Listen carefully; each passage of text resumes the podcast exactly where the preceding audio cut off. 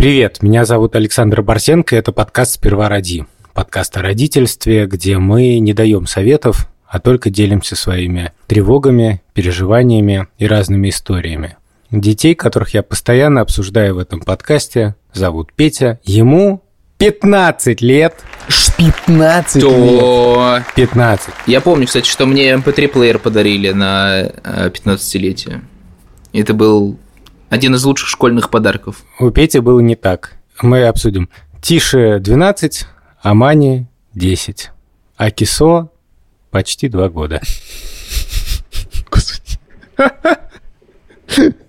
Я думаю, скоро нас не останется в этом подкасте, и Борзенко будет просто перечислять Кисо почти два года. Мы взяли еще золотую рыбку Арнольда, ему 4 месяца. А, меня зовут Юр Сапрыкин, шалом. У меня есть сын Лева, ему а, 4 года и а, 2 с половиной месяца. То есть 4 года, 2 месяца и 2 недели. По еврейскому календарю. Привет, а, меня зовут Владимир Цибульский, а моя дочери Соня 4 года и ровно 11 месяцев. Ровно. Сегодня. Ровно. Ровно. Итак, 19.42 мы записали приветствие. Да, нужно ли говорить, что мы должны были начать э, в 19.00, но случился ряд обстоятельств, которые привели потенциально хорошую запись к катастрофической. Значит, мы сегодня с Борзенко решили записаться вдвоем в одном месте. Но чтобы это сделать, нам нужны были AirPods, чтобы он вставил себе один наушник, и я вставил себе на один наушник. И я придумал себе такой план, что я возьму AirPods у Олеси и приеду к Борзенко, и мы будем прекрасно записываться. Я встретил Олесю на детской площадке, где мы были с Соней. Но в этот момент я забыл, что мне нужно взять у нее AirPods. Поэтому я поехал на самокате домой, чтобы забрать рекордер и поехать к Борзенко. Когда я доехал до дома, я понял, что мне нужны AirPods, и я мигом помчался обратно на эту же площадку на самокате. Прошло минут 10. Прихожу, там никого нет. Я думаю, ага, наверное, они пошли домой с площадки, и сейчас я их, пока они будут идти, догоню и заберу AirPods. И я гоню по дороге, по которой они должны пойти домой, на самокате, приезжаю домой, дома никого нет. Тут я понимаю, что не только AirPods нам не светят, но не светят мне и моих собственных наушников, которые я забыл в сумке у Сони. Я просто хочу, чтобы это был выпуск о том, как ты рассказываешь, как мы долго не могли записывать этот выпуск. Это было бы классно. Типа, сначала выпуск про картошку, потом про кисо. Короче, мы сидим с Борзенко в итоге у него дома, но по разным комнатам, как просто идиоты. Почему детей-то дома нет? Почему никто не кричит на фоне? Юрец переехал в Израиль и скоро будет отвечать естественным вопросом на естественный вопрос. Ну, короче, на самом деле дети едут сейчас ко мне. А, Они были Прямо сейчас? в Москве. Да. Шура одна едет с двумя детьми, в которых я постоянно обсуждаю в этом подкасте. И еще один ребенок, которого я постоянно обсуждаю в этом подкасте, остался концерты играть. Короче, мы тут поселились, в общем, в городе Тель-Авив, как вы знаете. И тут Лева в торговом центре нашел магазинчик. Какой-то японский, там разные игрушки внутри. И там есть машины, они маленькие, но их 10 штук. И теперь ежедневно, каждый вечер, то есть у нас так день проходит, он в саду с 10 до 2, потом он, мы с ним едим круассанчик, он спит, просыпается где-то в 4, с 4 до 5 он терпит, а потом он в 5 говорит, я хочу в торговый центр. Каждый раз 10 штук вы покупаете? Нет, нет, нет, не так все плохо на самом деле. Мы просто покупаем по одной каждый день. Главный прикол в том, что в конце все эти машины собираются в одну. Да-да-да, это классический развод. Собери их все, называется. Кисо пришла без воротника, Борзенко. А, да, я ее снял, потому что мы покакали, и ей надо некоторое время без воротника, чтобы она могла, так сказать, гигиену соблюсти. Только смотри, чтобы она не вылизывала шов, Вован. У меня прихватило сердце, я не могу сейчас говорить. Слушай, она смотрит с интересом в окно. Блин, ты издеваешься надо мной? Она закрыта? Не, серьезно, она, она как будто хочет туда прыгнуть. Она подкрадывается к подоконнику. Я сейчас приду, подожди. Теперь Борзенко подкрадывается ко мне. Песочек, мы с тобой это обсуждали. Он сказал, кисосик, мы с тобой это обсуждали. Не было очень долго Шура с детьми, я здесь жил один. И надо сказать, что жизнь круто изменилась за это время, потому что я вышел на новую работу. Я пока не могу ее называть, но вы можете догадаться по этой оговорке, что это защита от темных искусств. Очень много работы и много-много нервов. Сейчас я один, и поэтому могу и ты себе можешь позволить... спокойно нервничать. Да, могу работать с утра до ночи и не обращать ни, ни на что внимания.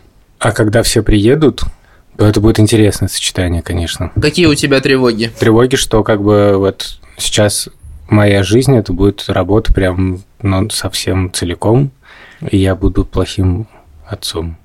И я думаю, окей, чувак, у тебя уже есть такой опыт, ты уже работал в здании, которое выжимает все соки. Надо как-то с самого начала использовать этот опыт и сделать так, чтобы больше такого не было. И я над этим как немножко работаю. Я решил, что я этому посвящу свою встречу с психотерапевтом. Просто расскажу коротко о встрече с психотерапевтом, друзья. Абсолютно адский врал, мне там пишут 10 человек, нужно срочно сдавать какой-то текст, и еще там какая-то сейчас встреча начинается, и тут в скайпе такое сообщение. Александр, я вас жду или что?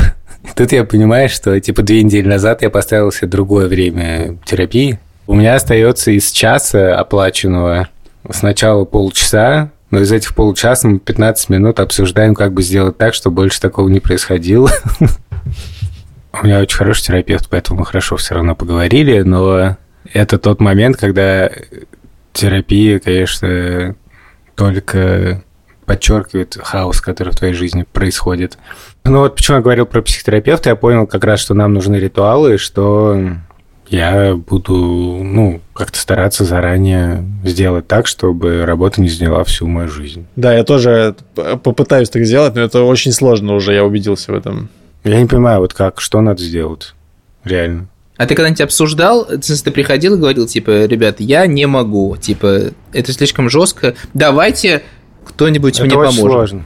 Да? В смысле, для тебя, как для человека, просто сложно пересилить? Мне кажется, для меня, как для человека, и в целом... Да нет, ну пока рано обсуждать, мы только начали работать, в принципе. Но психологически это нелегко, когда ты понимаешь, что, типа, все так работают, ты думаешь, ага. ну что, я-то буду... Я Борзенко, кстати, рассказывал в прошлый, когда мы раз виделись. И мы пошли, значит, в э, магазин после нашей записи прекрасной.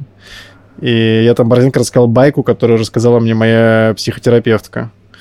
Значит, она рассказала мне, что... Я, не знаю, могу ли я рассказывать байки своей психотерапевтки? Она же не может конечно, ничего рассказывать. Конечно, Твоя психотерапевтка не может рассказывать твои байки в подкасте. Ты можешь о ней все рассказать. Я тебе потом расскажу, что мне священник на исповеди рассказал. Я тоже. Когда давно, когда она была начинающей психотерапевткой, она очень много работала, и казалось, что ей нужно помочь всем людям, которые к ней обращаются. Потому что, вау, эти люди, типа, доверились мне, то все. Вот, а потом она поняла, что она просто это не вывозит, и она пошла посоветоваться к мудрому э, психиатру. Старому психотерапевту. Да, который... Э, Я просто представляю, он живет такой, типа, на, на вершине башни какой-то такой сидит, знаешь, как старец фура, и она так к нему подбирается, и я так... Типа, было лет, лет 20 назад, и, типа, он брал 100 долларов, и я так понимаю, что по тем временам 100 долларов это прям нормально, так было много. И он дал ей такой совет. Сколько часов в день ты хочешь работать? Дочь моя. Она сказала, ну, как обычно, типа 8. Он сказал, а обедать хочешь? Она такая, ну да, хочу. Он такой, сколько часов получается? Она такая, семь. Он такой, ну вот купи себе ежедневник, запиши семь человек и работай. Блин, господи. Я тогда же сказал Ивану, жалко, что у нас такой явно не прокатит. У нас не так, у нас не так, у нас совсем не так, у нас не так, у нас не так, у нас совсем не так. Ну вот, Борзен, видишь, как бы, это же твоя проекция, что не прокатит. Я вот сегодня написал в слайке, что на 20 минут я вообще все отключу, закрыл компьютер, положил на стол телефон, ушел в соседнюю комнату и лег на кровать на 20 минут. Но проблема в том, что без телефона я не мог засечь ровно 20 минут и очень волновался, что я слишком долго ничего не делаю и Короче, не очень получилось. А сейчас будет наша партнерская рубрика. У меня к тебе один вопрос. Что для тебя забота? Я не знаю, мне кажется, что когда у тебя ребенок, то почему-то при слове забота сразу думаешь про сон. Если кто-то дает кому-то выспаться, это значит, что он заботится об этом человеке. Что для тебя забота, Вован? Ну, для меня забота это когда я в плохом настроении, если Олеся со мной продолжает общаться спокойно, то это, мне кажется, очень хорошее проявление заботы, потому что когда я уже не могу контролировать свои эмоции, она все равно еще продолжает их контролировать. Мне кажется, это очень ценная штука. Это респект, да. Но вообще, Юра, еще забота — это сделать так, чтобы вся семья оставалась на связи. В этом вам поможет Билайн и его услуга «Семья в Билайне». С ее помощью можно делиться своими гигабайтами, минутами и смс с родными. С семьей в Билайне близкие не останутся без связи неожиданно. А еще это поможет не тратить лишнего. Можно безлимитно звонить и писать смс на все подключенные номера и связаться с родными даже при отрицательном балансе. Подробности об услуге «Семья в Билайне» в описании эпизода. Дети остались, по сути, без школы, как я говорил. Ну, то есть мы думаем, что здесь надо их отдать в школу, я сегодня позвонил в одну школу, я говорю, вот такой-то, такой-то, такие-то классы. Он говорит, да, ну, в пятом классе у нас нет места, в седьмом классе есть место, но нужно сдать экзамен небольшой, ну, такой собеседование, просто показать, как ребенок вот по математике и по английскому. А, ну еще это оценки, чтобы принести. Я такой хотел сказать, что у них никогда в жизни в школе не было оценок, но решил помолчать. И я хотел еще сказать, что у них не было особо такой математики, как у всех, но тоже решил помолчать. И сказал, да, конечно, мы придем. Хотя я понимаю, что шанс, что я туда вытащу Тишу, просто ноль. Я не понимаю, нафига искать школу сейчас, когда на дворе июнь? Да, часть мозга мне то же самое говорит. Но другая часть мозга говорит, что если мы хотим хоть какой-то выбор, то нам нужно суетиться три месяца назад. И самое тупое, что я должен был лично встречаться с директором. Я думал, ну, слава богу, мое природное обаяние все сделает. Я такой просто, ну, вы знаете. А, они такие, да. Поэтому парню видно, что математику они знают на отлично. Да, Даже да, спрашивать да. не будем. Я вот, как вы можете видеть в камере, в рубашке. Вы не задумывались, почему я в такую жару в рубашке? Я, я тоже, Варзен, перед каждым звонком телефонным бреюсь и рубашку надеваю. Я такой, алло, служба безопасности банка. Я должен был встречаться с директором, но в результате встреча отменилась, и я остался как дурак, в общем, в рубашке бритый. Да, fail. Нужно сказать вообще, к чему мы все это рассказываем. В чем сегодня тема? Тема такая, мы уходим на каникулы, потому что мы больше не вывозим. Пожалуйста, напишите нам, как вывозить мы решили взять паузу и зафиксировать момент, в котором мы находимся. Мы с Борзенко дико ошалели от работы. У Борзенко приезжают дети. У нас готовятся тоже перемены, про которые я пока не могу вам сказать. Но надеюсь, что когда мы вернемся в новом сезоне, уже все станет известно. Юра сидит в Тель-Авиве и без каких-либо планов на жизнь. Пока что. Но мы верим, что они появятся через месяц, когда мы вернемся обратно в эфир. Борзена, кисо, можно есть бумажное полотенце? Я хочу сказать про Петю. Петя меня реально поражает. Ну, всерьез. Не в смысле на день рождения. Ой, чувак, ты такой удивительный. Антропологически, как бы отстраненно, Петя меня поражает, что он настолько крутой. Петя очень умный и хороший. И он как-то по-человечески очень хороший просто, ну, типа, хороший человек. Мне поражает его умение сосредоточиться и что-то последовательно делать. Бывают такие дети, которые делают все на отличненько, потому что, ну, вот надо. Бывают дети, которые на все забивают.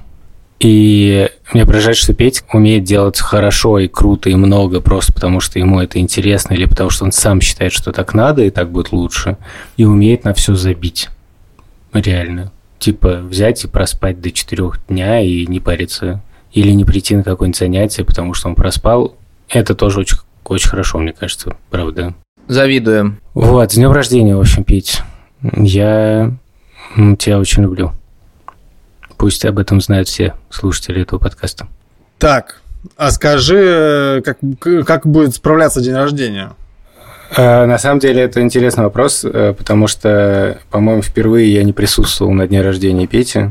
На дне рождения, ну, в смысле, был где-то. Э, Мы сейчас оказались в ситуации некоторой стесненности денежной, и поэтому решили, что действительно чуть-чуть отложим подарок. Но Шур подарил Пете хороший пульт. Пульт, в смысле, для нот. Пюпитер. Когда вылетело то, что у Пети день рождения, я увидел твой пост в Фейсбуке, я вспомнил, что ровно год назад я сидел возле института Стрелка, там была конференция что-то про родительство, и я там был, участвовал как спикер, вот, и за час до этого я вспомнил, что у Пети день рождения заказал в Яндекс Лавке много-много кетчупа, О, это было очень классно, да, это было очень трогательно. Вот, и я сейчас периодически об этом вспоминаю, потому что кетчуп стал нашим главным блюдом. Вот, это реально просто...